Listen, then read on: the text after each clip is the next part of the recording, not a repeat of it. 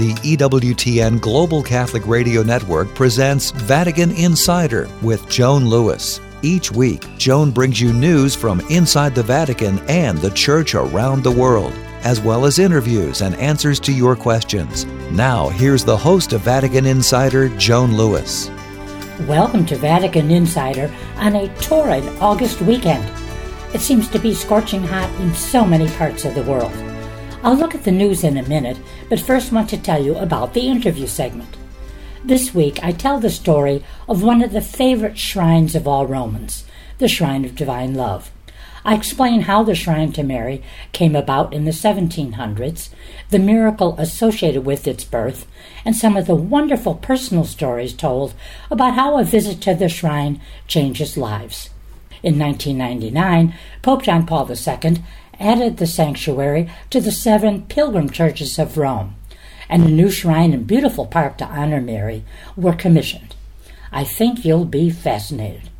And now a look at some of the week's headlines. Not a lot of news as the Pope had a few days with just a number of private individual audiences. It is still August here, and that's the month with the greatest exodus of Italians and Roman Curia staff all of them leaving on vacation, so it is very quiet. You should see the number of stores, pharmacies, and even restaurants that are shuttered in my neighborhood and elsewhere. So here's the top stories. Sunday, August 20th. At the Angelus, the Pope first reflected on the day's gospel, after which he recited the Marian prayer with about 10,000 people gathered in St. Peter's Square below his study window. Pope Francis said he's following with concern the situation in the West African nation of Niger. He said he unites his voice with the bishop's appeal for peace in the country and the stability of the Sahel region. The Pope said he also accompanies with his prayers the efforts of the international community to find a peaceful solution there as soon as possible for the good of all the people. Let us pray for the dear people of Niger.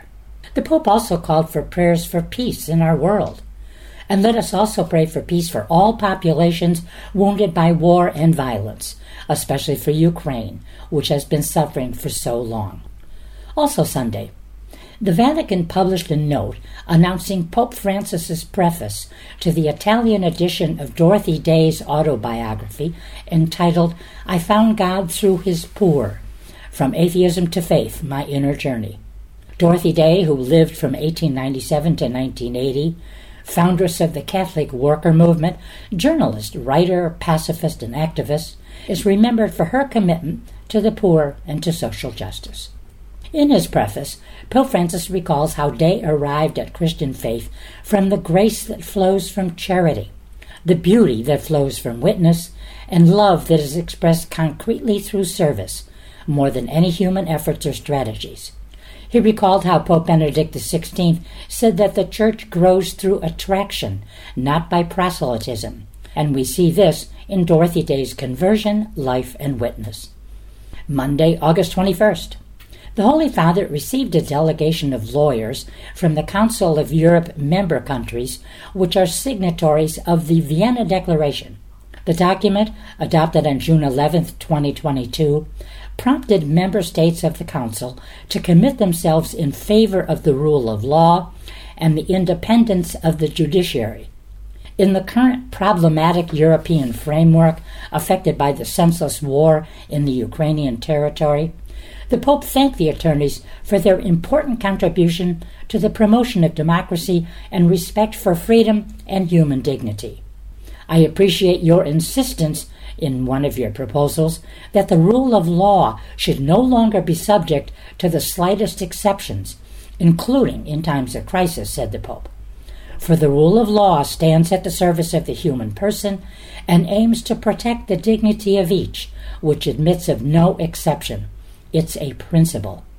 Then, speaking off the cuff to the delegation of lawyers, Pope Francis said he was writing a second part of his Laudato Si encyclical to update it to current issues. Also Monday, thanking God for ever greater ecumenism, Pope Francis encouraged Christians to work together, doing so in a telegram to a synod gathering of Waldensians and Methodists taking place this week in northern Italy. Tuesday, August 22nd was a quiet day with a number of individual private audiences for the Pope. Wednesday, August 23rd, Francis presided at the weekly general audience held in the air conditioned Paul VI Hall because of the scorching temperatures outside in the square. Continuing his series of catecheses on apostolic zeal, the Pope highlighted the witness given by the apparition of Our Lady of Guadalupe to Blessed Juan Diego, an event that contributed decisively to the evangelization of the Americas. By appearing to Juan Diego in native attire and speaking his language, said Francis, the Blessed Virgin showed herself a mother, the very mother of God, and invited the indigenous peoples to take refuge beneath her mantle. The Pope emphasized how the miracle of the roses that bloomed in midwinter and the appearance of Our Lady's image on the fabric of Juan Diego's cloak speak eloquently of God's preferential love for the poor and Mary's maternal cooperation in the extension of the kingdom. They also remind us, he said, of the important role of mothers and grandmothers in spreading the gospel message and, as in the case of Juan Diego, of our need as Christians for perseverance in the faith of our baptism. The Holy Father also appealed for prayers for the Ukrainian people so greatly tried by the ongoing war. Thursday, August 24th another quiet day with private audiences for the Pope. Friday, August 25th. Pope Francis received participants in a pilgrimage promoted by the Sisters, disciples of Jesus in the Eucharist, and he encouraged them to let their love of the Eucharistic Lord inspire care for the poorest, the most despised, and the most marginalized members of the body of Christ the sisters' disciples are making the pilgrimage for the centenary of their founding in October 1923 by Venerable Bishop Raffaello Delle Nocche and two young women, Linda Macchina and Silvia Di Somma. Without male or female religious in his diocese, Bishop Delle Nocche, with the approval of the reigning pope, founded an institute, quote, that could help him in his service to the least. Thus were born the sisters disciples of Jesus in the Eucharist, said Pope Francis, poor servants of a poor people, supportive in sharing their labors and prophetic in promoting their human and religious redemption. Well, those are the news highlights, but stay here for the great story of Rome's Shrine of Divine Love. And wherever you are, have a great weekend and try to stay cool. Welcome to the Q&A segment. Today's Q&A is all about the pall, an object you have probably seen many times and perhaps never knew its name. So what is a pall? And that's P A L L. Philip Kosloski did a great piece on this for Aleteia. If you have ever attended a Christian funeral, especially those celebrated in the Catholic Church, you might have seen a large cloth that covers the casket during the liturgy. This cloth is called the pall, and from it we also get the word pallbearers, designating those people who assist in carrying the casket during the funeral. It's unclear when exactly Christians began to place a large cloth over the casket, but the tradition appears to have begun during the Middle Ages. Originally, the pall had multiple uses, as it would be later used for priestly vestments for the celebration of Mass. These palls were quite elaborate and were various colors according to the situation.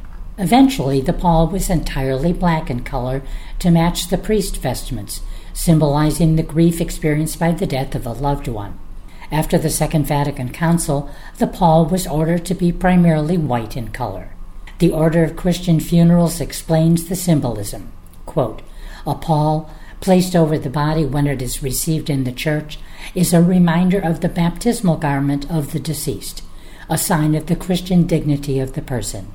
The use of the pall also signifies that all are equal in the eyes of God. So now you know what a pall is and wonder why you didn't think of it earlier when you saw pall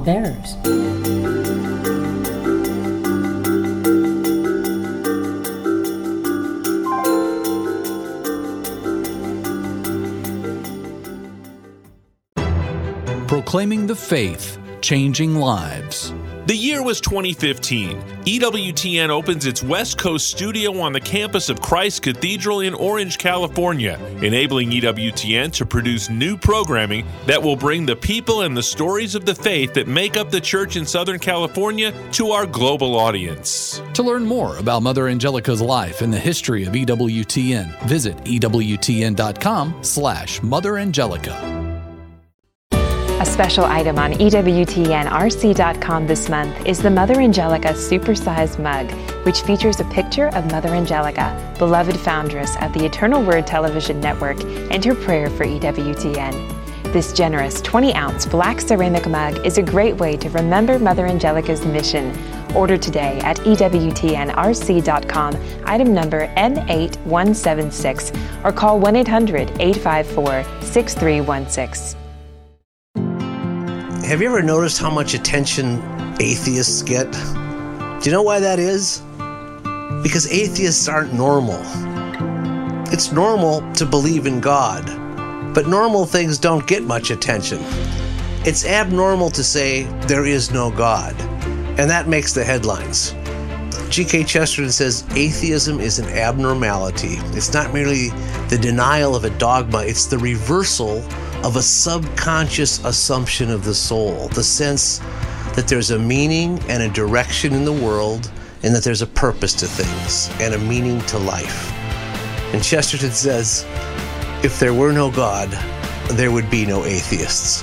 Spend more time with the Apostle of Common Sense. Visit chesterton.org for more information and go to EWTNRC.com to discover more books and programs written and inspired by G.K. Chesterton.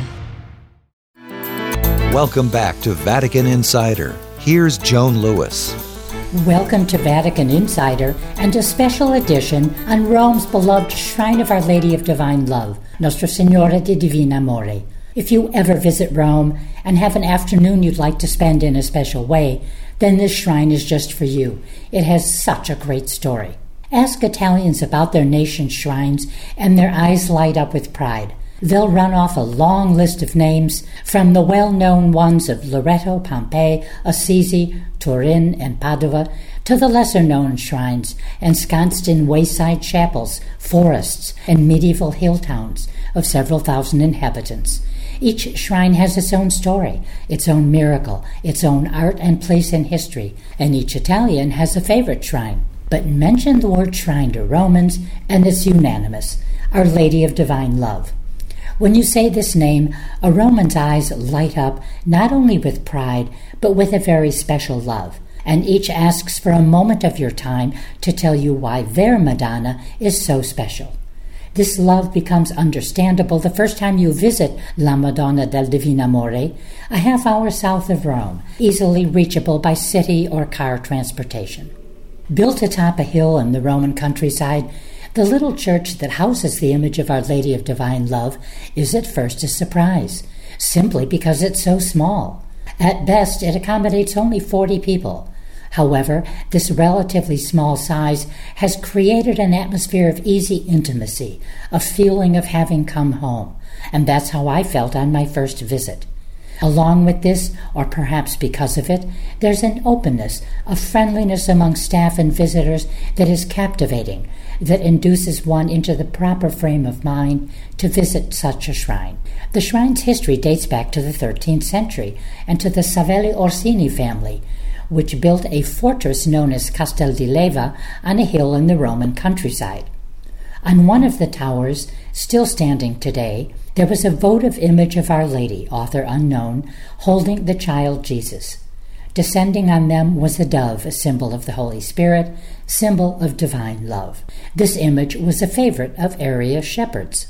In 1740, a wayfarer on his way to Rome was passing by the tower when a pack of wild dogs appeared and attacked him.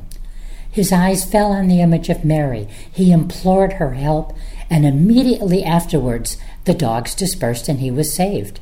The traveler told his story to all who would listen, and devotion to the Madonna grew, so much so that her image was transferred to a nearby estate where there was a small chapel.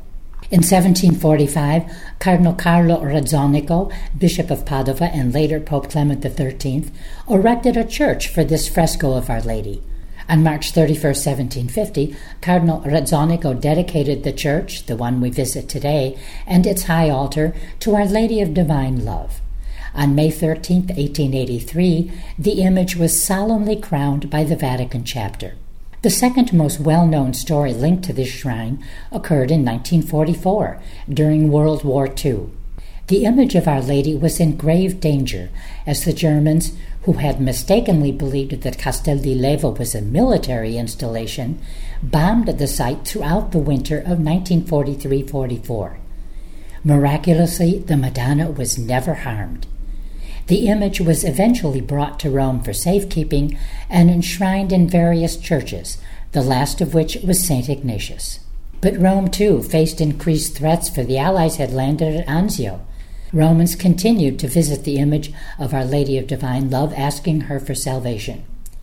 On June 4th, with Allied troops at the gates of Rome, the populace flocked to Our Lady, imploring her intercession for the liberation of their city and vowing in return to amend their lives, to build a new shrine, and to realize charitable works in Mary's honor. At 7:15 that evening, the German resistance collapsed and allied troops entered the city. Prayers had indeed been answered. On June 11, 1944, Pope Pius XII prayed before the image with the Roman faithful and conferred on her the title of Savior of the City. She was returned to the original shrine on September 12 that same year. The shrine has two feast days, Pentecost and June 4th. Father Umberto Terenzi had been named the first rector of the shrine in December 1930, and he arrived January 3, 1931. A year later, when the shrine became a parish, he was named its first pastor. On March 25, 1942, Father Terenzi founded the Sisters of Our Lady of Divine Love, and, 20 years later, the Oblates of Our Lady, to whom he entrusted the care of the sanctuary.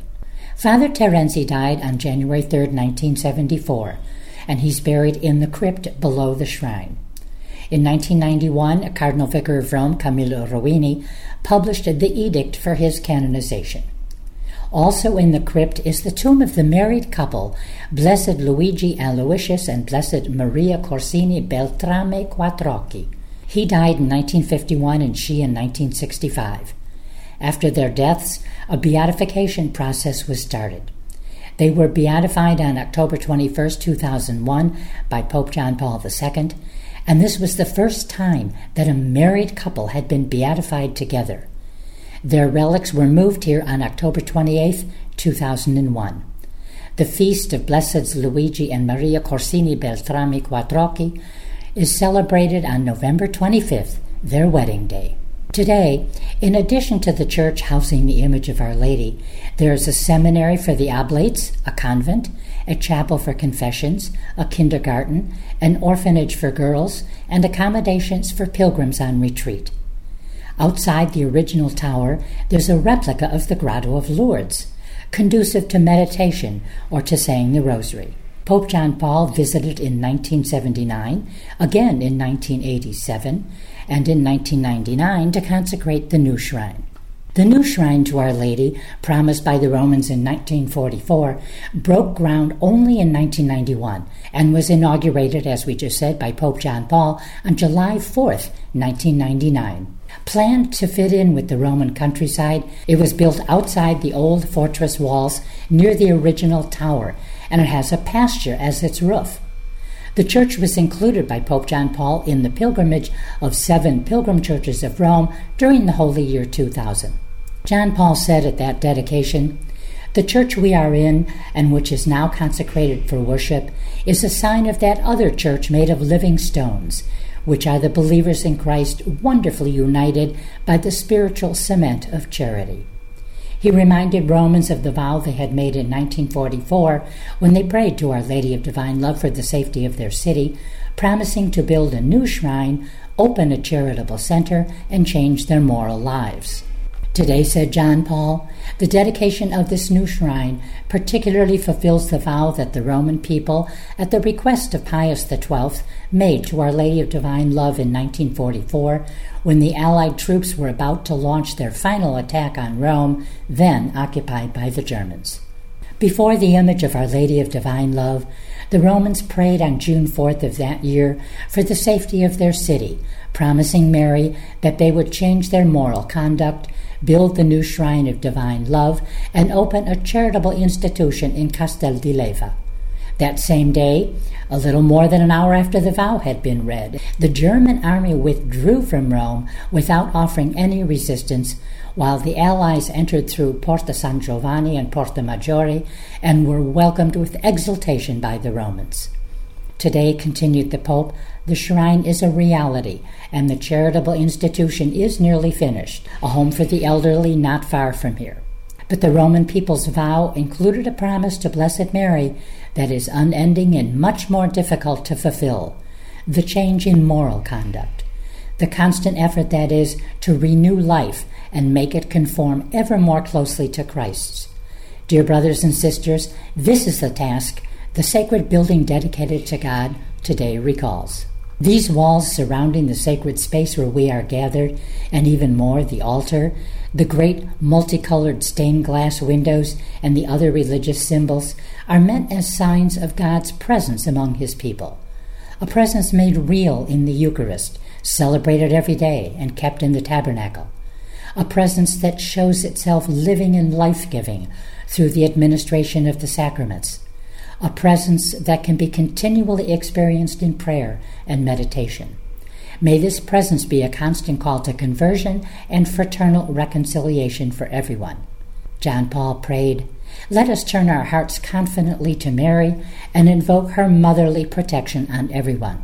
To you, Mother of Divine Love, we entrust the diocesan community, the continuation of the city mission that ended a few weeks ago, as well as this beloved city of Rome with its problems and resources, its worries and hopes. To you we entrust families, the sick, the elderly, and the lonely. In your hands we place the fruits of the holy year, and in a special way the expectations and hopes of young people who will come to Rome during the Jubilee for the 15th World Youth Day. To you, let us entrust the request I made to you earlier during my first visit to this shrine that through your intercession, the number of workers in the Lord's harvest will be increased, and that young people will appreciate the full beauty of the gift of being called to the priesthood and the religious life which the world today so greatly needs. Amen. Those are words that are just as beautiful and profound and valuable and meaningful now as they were in 1999. Pope Benedict XVI, on May 1, 2006, visited the shrine and recited the Rosary.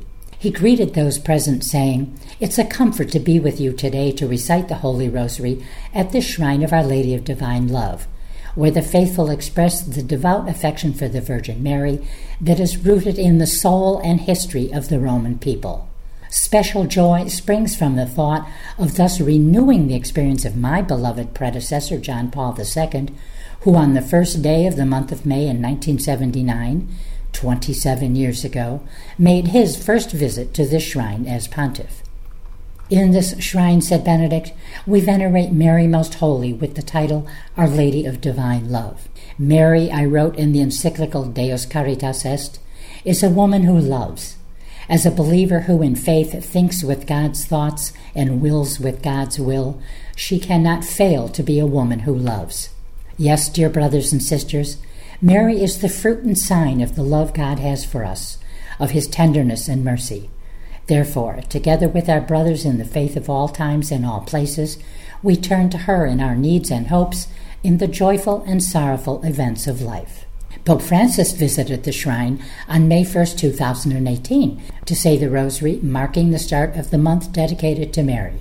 After reciting the Rosary before the medieval icon of the Madonna and Child, the pontiff blessed the tomb of servant of God, Father Umberto Terenzi, the first rector, as we just saw, of the Divino Amore parish and the founder of two religious orders.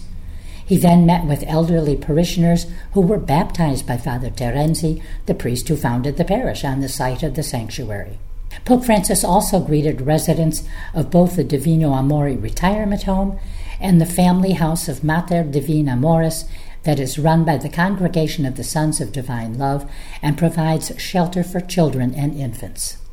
On March 11, 2020, during the quarantine of Italy as a result of the novel coronavirus pandemic, Pope Francis prayed before the image of Our Lady of Divine Love during a video broadcast, saying in part, We entrust ourselves to you, health of the sick, who at the cross took part in Jesus' pain, keeping your faith firm. You, salvation of the Roman people, know what we need, and we are sure you will provide that, so that, as in Cana of Galilee, we may return to joy and to feasting after this time of trial. Tens of thousands of visitors over the years have participated in a very special event the all night pilgrimage from Rome to Divine Love on foot. These take place every Saturday from Easter through October, as well as on the vigil of December 8th.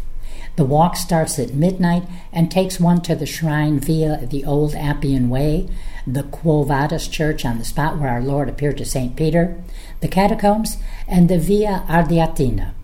Mass follows the 5:20 a.m. arrival. Whether you visit this shrine, which has often been called Mary's country home, with a group or as a single pilgrim, you will be warmly welcomed as a member of a special family by the sisters and the oblates of Our Lady of Divine Love. They deeply love their shrine and its history and share all it has to offer with great joy and simplicity.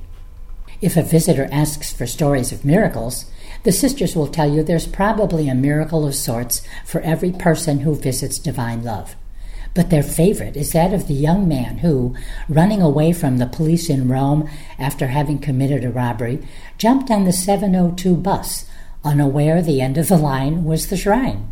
Once at the shrine and having lost the police, he felt secure enough to visit the church, where, as he later told the sisters, he watched people in prayer, people of obvious faith, who reminded him of his innocent childhood and moments of family prayer. He returned to Rome surrendered to the police, and served time in prison, from where he sent the sisters a Bible and a letter of thanks for having had the chance for reconciliation with God. I hope you've enjoyed this mini pilgrimage. For more information on these stories or to check out Joan's blog and to ask her a question, go to EWTN.com. That's EWTN.com. Thanks for listening to Vatican Insider on the EWTN Global Catholic Radio Network.